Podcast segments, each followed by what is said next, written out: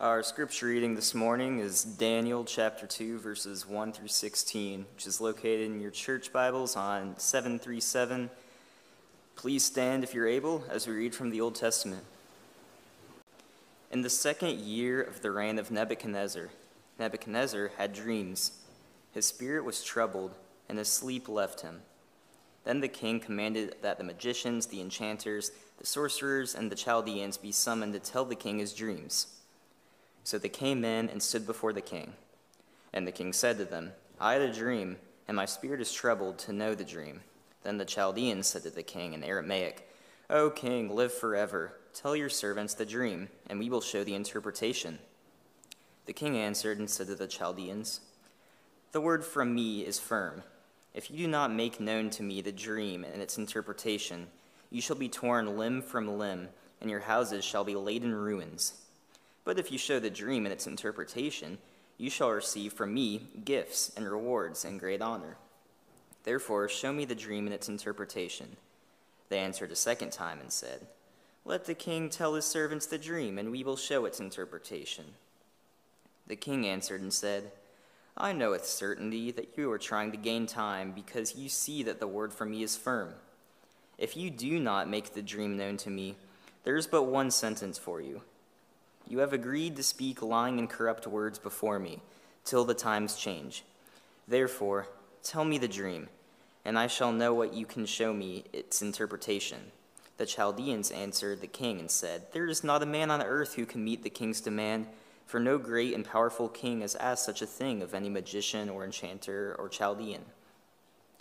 The thing that the king asks is difficult, and no one can show it to the king except the gods, whose dwelling is not with flesh. Because of this, the king was angry and very furious, and commanded that all the wise men of Babylon be destroyed. So the decree went out, and the wise men were about to be killed. And they sought Daniel and his companions to kill them.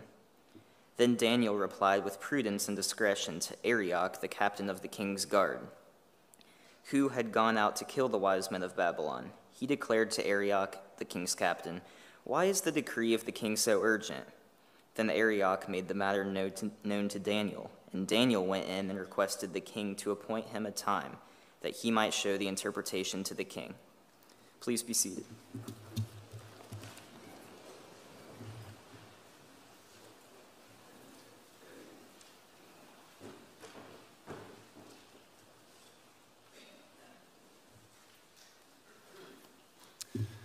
Well, good morning. My name is Alan Pickett. And my wife, Tracy, and I are on staff with an organization called Resource Exchange International. The initials are REI. We're the other REI. We're based in Colorado Springs. We just returned from about 6 weeks out there doing biannual training for new staff and apprentices, as well as summer interns. We are going to be moving out there. But we will be back as often as we can. We are so grateful that many of you are our supporters as well as the church itself. And so we want to come back and tell you the good news about what REI is doing around the world. You can, if you want to find us on the web, it's reiinc.org.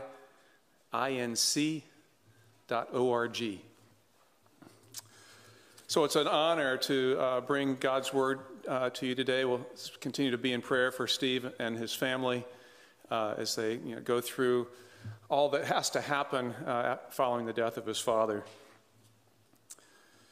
So as we look at our passage this morning, we're going to be looking at Daniel 2. I want to show that how God can use the dream of a king to show that God's plans are guaranteed to come to fruition and bring him glory. It's a good reminder that God is a creative God. Sometimes his creativity may interrupt our lives with a new friend, a new coworker, a new neighbor. Sometimes our lives are interrupted with sudden job loss, and in Daniel's case, taken into captivity the rest of his earthly life. But sometimes those of us here have been interrupted by a disease or the death of a loved one. And we're always in the process of examining, who is this God Who is this God that demands worship above all other things? But also, who is this God that shows us such intimate love and care for his creation? So much so that he would send his son to die on the cross for us so that we would not perish but have eternal life. And as Steve pointed out last week in his message, that God gives the church to the world and God gives the world to the church, and the two are inexplicably linked. We are here for a purpose. We have a mission. We have a message. So as I was looking at this passage and with the overarching theme of dreams, I began to search, and I found the story of a Middle Eastern man who came to a refugee camp, and he was really disturbed. He got there early in the morning, and he sought out a pastor at the camp, and he told him, he said, I had this dream, and there was a man dressed in white who held out his hand, and he said, stand up and follow me. And I said, well, who are you? He said, I am the Alpha and the Omega. No one comes to the Father except through me. I am the way. So we began to ask the pastor, do you know who this is? What am I supposed to do? Why did he ask me to follow him? Where am I going? Can you tell me? In response, the pastor held out a Bible to him and said, do you know what this is? And the guy says, no. And he said, so you've never read this book? And the man said, no. The pastor then opened to Revelation 1:8, where it read, I am the Alpha and the Omega, the beginning and the end. And the man started crying and said, what do I do? How can I follow this man? So the pastor led him in a prayer, and a supernatural peace came over him.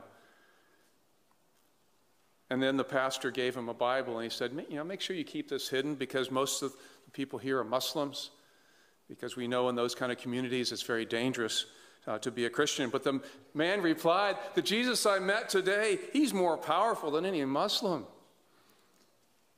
And later on, he brought 10 men back with him who also asked for Bibles. So we all have dreams, and they have different impact. Maybe most of us have not had a dream so significant, but we know that those dreams are happening. Jesus is appearing to people. But Jesus doesn't do the whole mission himself. He still relies on us to complete that message. But oftentimes our dreams are just kind of weird. They might even be science fiction. I have a friend he probably should write science fiction books based on his dreams. Other ways we can use dreams, we can dream like Martin Luther King. We can dream about another life or a vacation. We can dream about a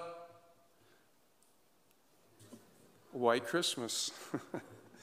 We can daydream in class when the instructor drones on or during a boring sermon, but that doesn't happen here.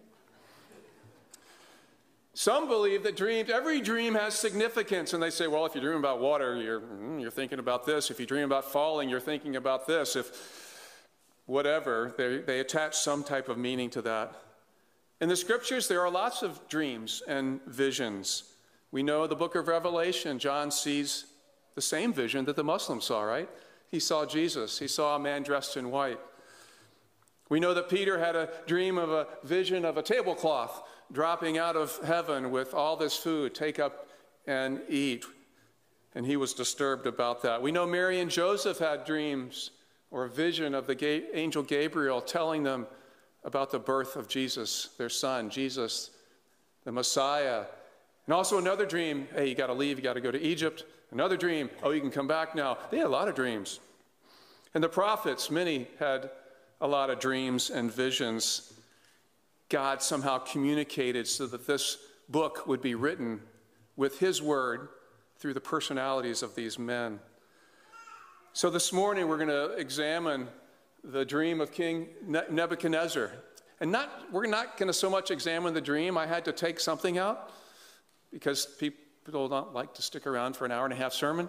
So we're not going to look at the dream itself, but we're going to look at God's power, God's creativity, how God works with people. And so you can call Steve up when he comes back and ask him about the dream. Let's pray as we look into this passage. Father, this morning we have sung praises to you. We have confessed our sins to you. We have given you our tithes and offerings. And Father, as we come ready to hear what your word has to say, may we be receptive. May your Holy Spirit prick our hearts when necessary. If we need to be convicted, may we leave here ready to do something that maybe we were hesitant about. But all in all, may we leave here a little bit different than when we came in. A little more knowledgeable, a little more, maybe more questions about what you require of us. But certainly the most important thing is that we would know something more about you and that we would be drawn into worship of you. In Jesus' name we pray. Amen. So the king has a dream. It's not a good dream. He's disturbed, and he calls all his staff together, the magicians, the enchanters, the astrologers. Certainly no shortage of dark arts going on around there. And I'm not sure what each of their job descriptions were, but Nebuchadnezzar believed that if anybody has the answer, if anybody can do what he's going to ask him, it's going to be these guys. So up to this time, he must have been pretty impressed with what they were doing, because they still had their jobs. So the king, desperate for an interpretation, demands not only that they interpret the dream, but they tell him the dream. This had never been done.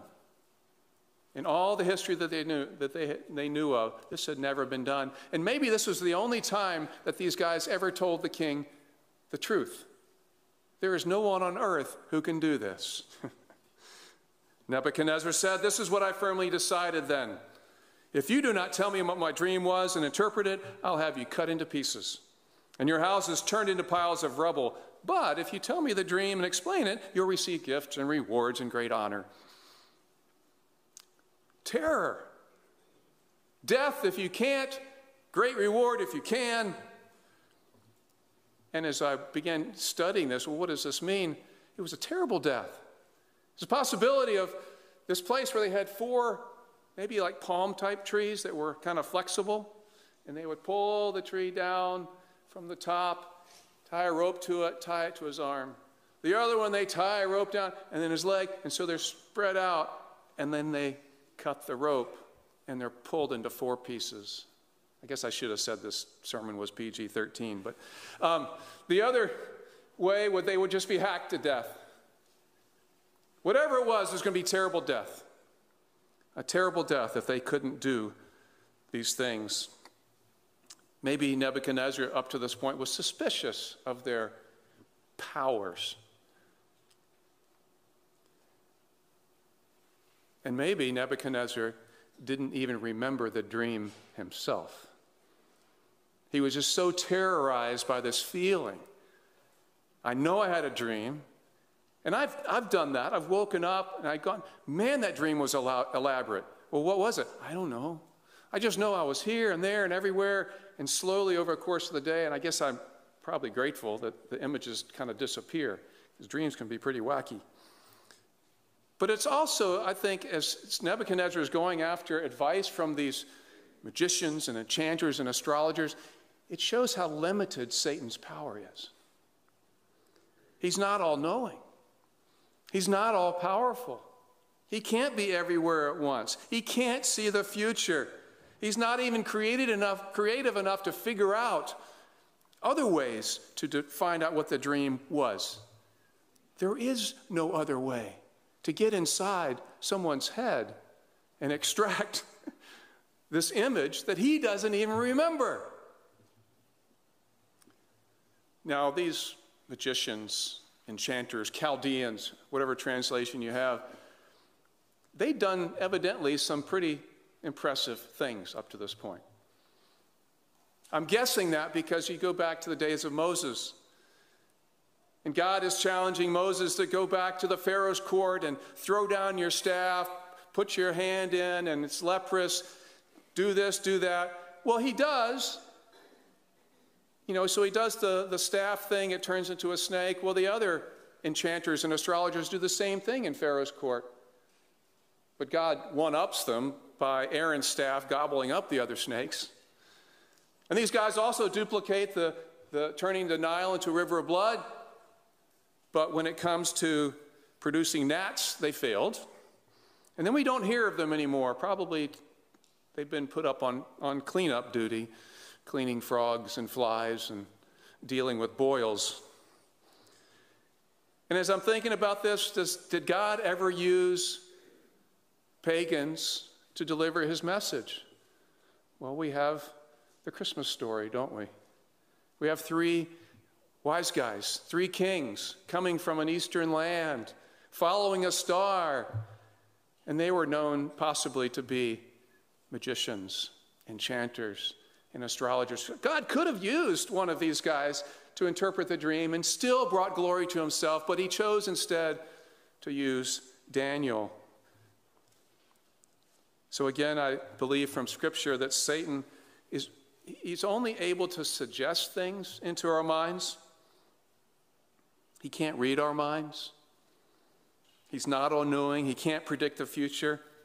Therefore, any kind of suggestion coming from him would really only terrorize us. Is that what this is about? Is that the only purpose of Nebuchadnezzar's dream?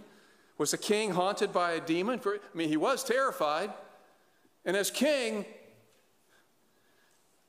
especially the more we learn about Nebuchadnezzar, it's really inappropriate that he be terrified alone. So he's going to spread his terror to everybody else and include him in that, something that he was particularly good at. And so he makes this decree. And he says, "You can't interpret my dream, you're dead men." Well, Daniel and his three friends, Shadrach, Meshach, and Abednego, weren't there when this decree was made, but they're included in there. They were lumped together with these astrologers and enchanters. They were lumped together with the wise men, figuring, well, all religious people are the same. They're a bunch of phonies. Message we may have heard before. And so Arioch, the guard, following orders, retrieves the four young men. And then Daniel, and I like this, scriptures say, spoke to Arioch with wisdom and tact. Probably a good idea to speak like that to a guy with an axe.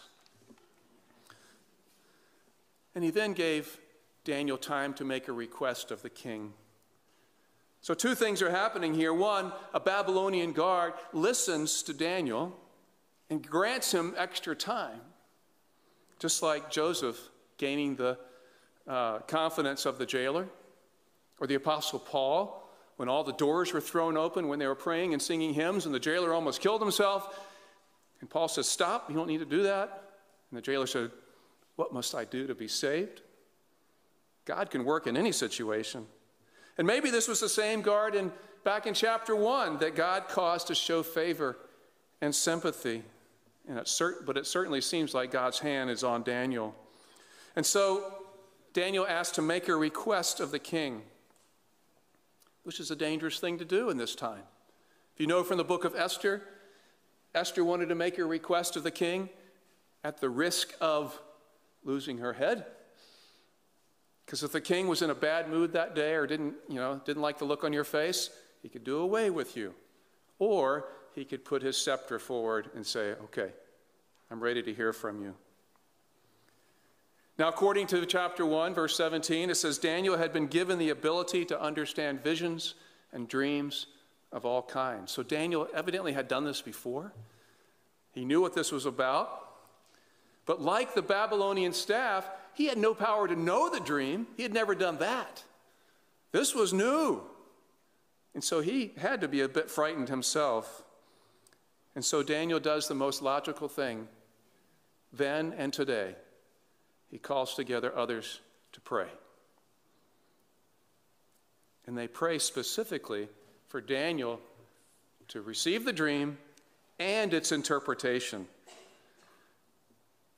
And so we're not immediately told that God does this until we get to the verse where Daniel basically writes this little hymn and says, I thank and praise you, O God of my ancestors. You've given me wisdom and power. You've made known to me what we asked of you. You've made known to us the dream of the king. And I'm sure Shadrach, Meshach, and Abednego were gone, whew, we get to live another day. And so Daniel, having the answer, he doesn't run into the palace and say, hey, I got the answer. He still practices Babylonian protocol, goes to Arioch and says, I need to see the king now.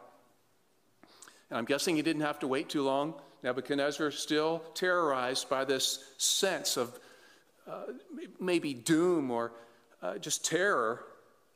And Arioch then uses the opportunity to do a little self-promotion. To the king, he says, I have found a man among the exiles from Judah who can tell what the dream means. The king, not fully convinced, asked Daniel, can you really do this?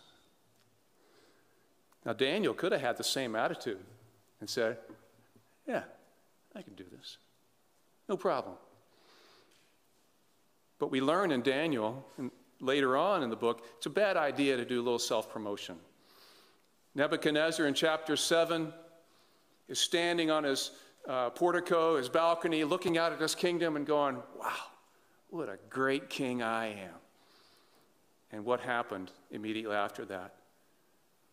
God had warned him through Daniel, don't do that. He begins to turn into sort of a beast. And he's driven out of his kingdom into the wild for 7 years. And he gets off easy. We look fast forward to the New Testament. In the book of Acts, Herod is giving this incredible speech. It must have been good because the people said, whoa, this is not just a man, this is a God. And Herod goes, yeah, I like that. Bad ending. He was eaten by worms, like I said, PG-13. He was eaten by worms and he died.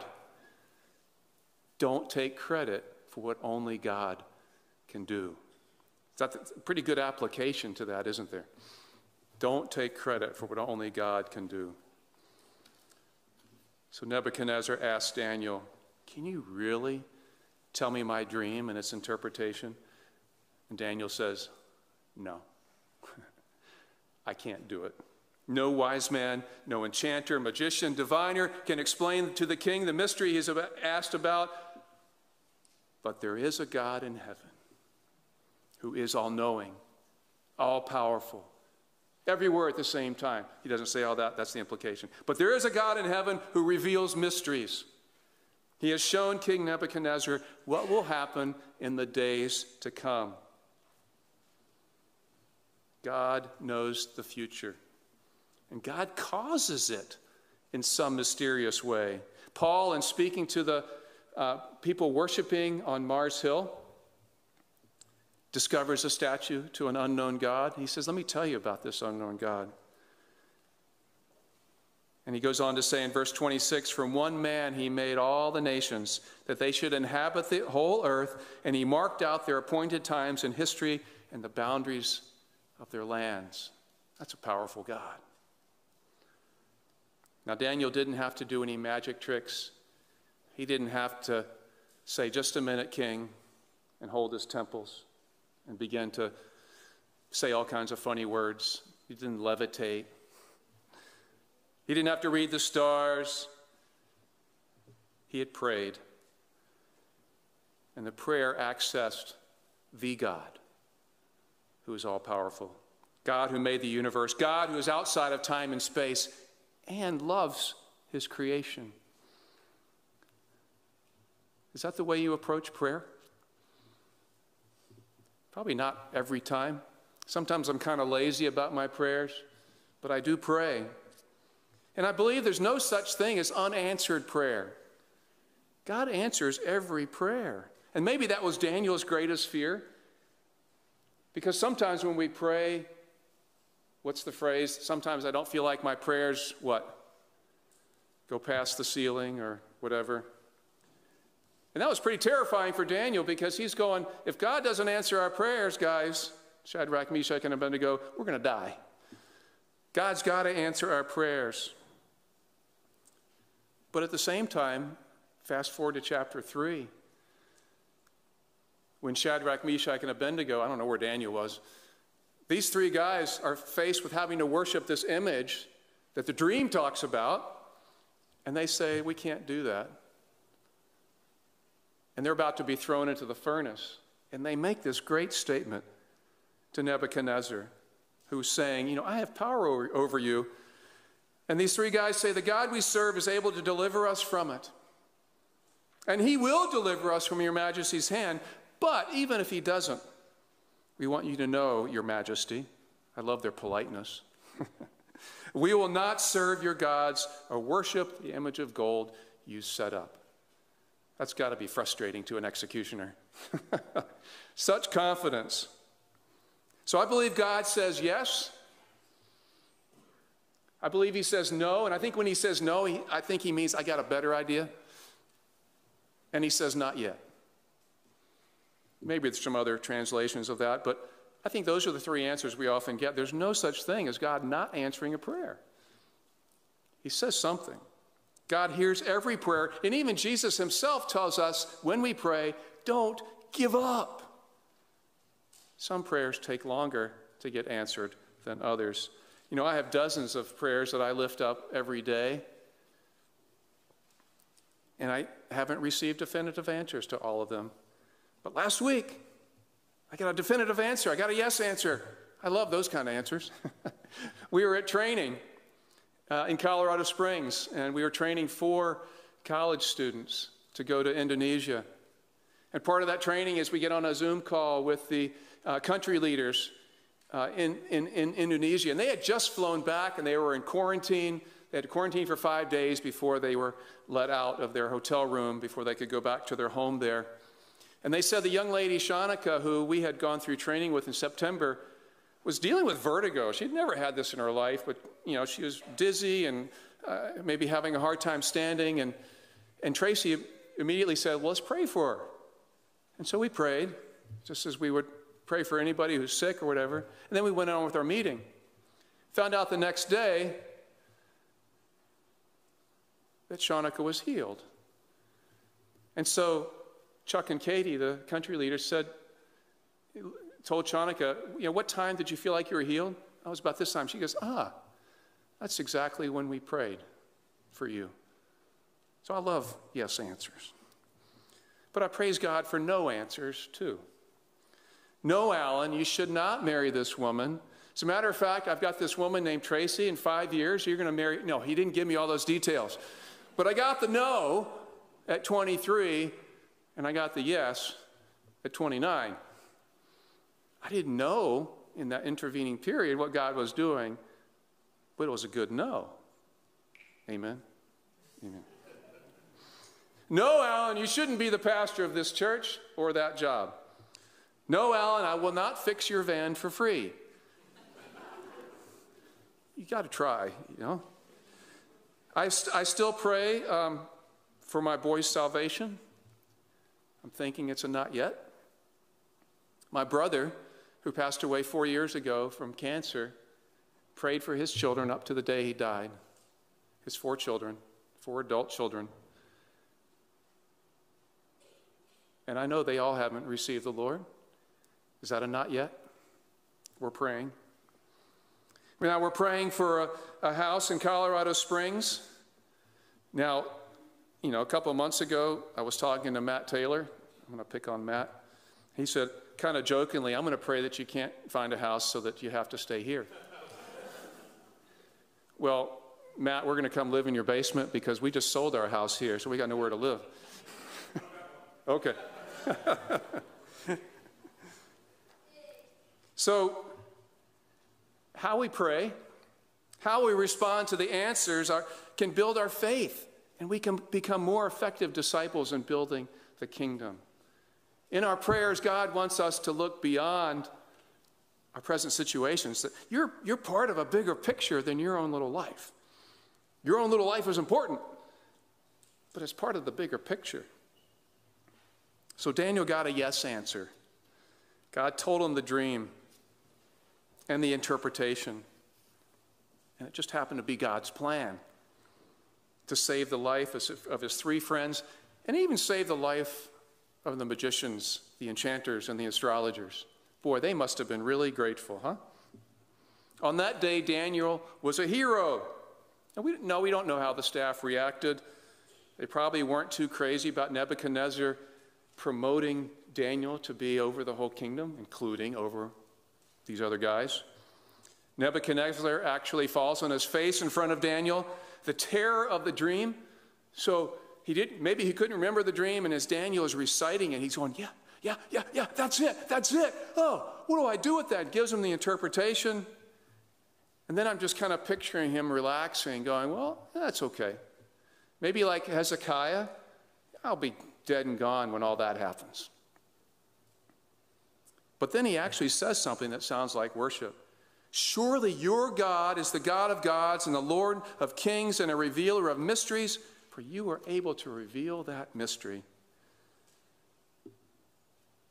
The enchanters and the sorcerers, only a chapter later, turn in the three friends for not bowing down to the image. They had no trust in God. But don't be so hard on them, because how many of us have had moments of crises and we say, oh, God, get me out of this, and I'll fill in the blank. We've all done that to some extent. We've made promises that we haven't fulfilled.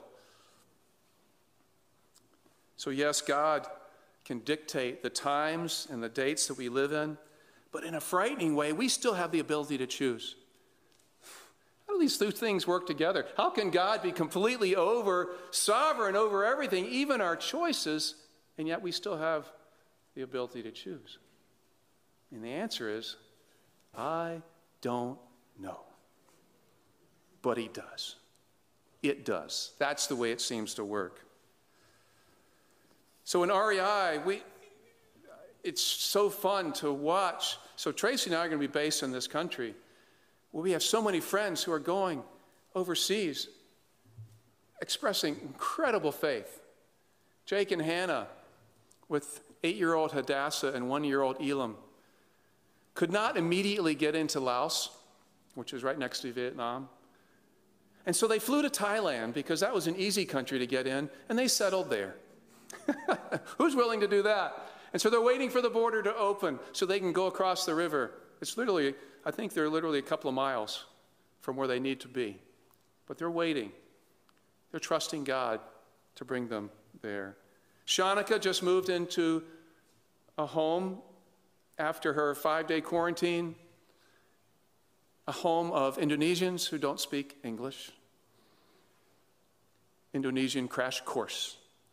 4 college interns that I told you about have begun raising money to go to Indonesia this summer, on top of all their college work, on top of everything else. Gary and Scarlett begin teaching English in Darkhan, Mongolia tomorrow morning. Ron and Jean are still waiting, Janine are still waiting for their documents to get into Uzbekistan, where we have an agreement with their government to start a university in conjunction with the Colorado School of Mines.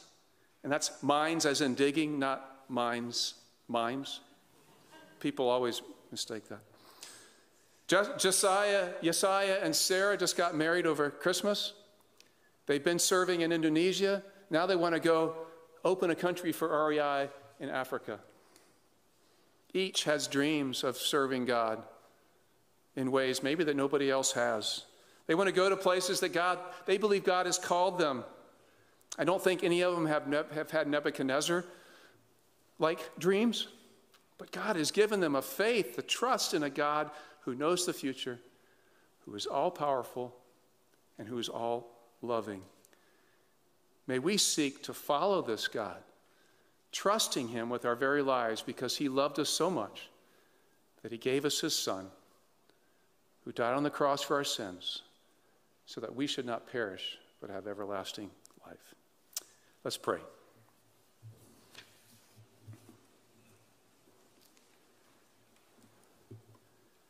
Father, if we ever have any doubt about your love for us, all we need to do is look at this table, which represents your sacrifice, your breaking of your body the shedding of your blood so that we might spend eternity with you.